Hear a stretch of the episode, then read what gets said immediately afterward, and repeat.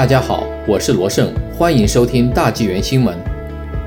现加密币投资骗局，列治文市居民损失近40万元。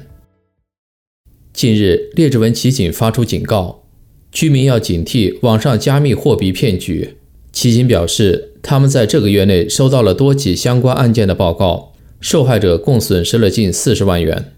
据 Richmond News 报道，加拿大骑警称，在这4起独立的案件中，受害者首先被诱导通过合法网站进行测试投资。每位受害者最初都投入了少量的资金，当他们获得不错的利润时，他们被提示投资更大的金额。但这次是通过一个类似的网站，而该网站则是一个假网站。受害者后来发现他们无法从第二个网站提取现金。骗子通过承诺高额回报来吸引受害者。列治文骑警经济犯罪部门的梅丽莎·刘副警长说，如果他看起来好的不能再好，而且可能是真的情况下，投资者在填写银行信息、在线购买加密货币或向任何人汇款之前，务必要进行彻底的研究。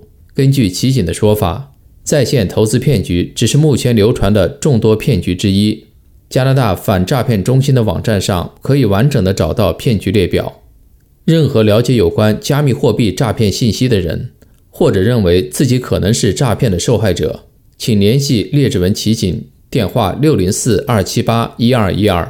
若要保持匿名，请拨打电话 1-800-222-8477 灭罪热线。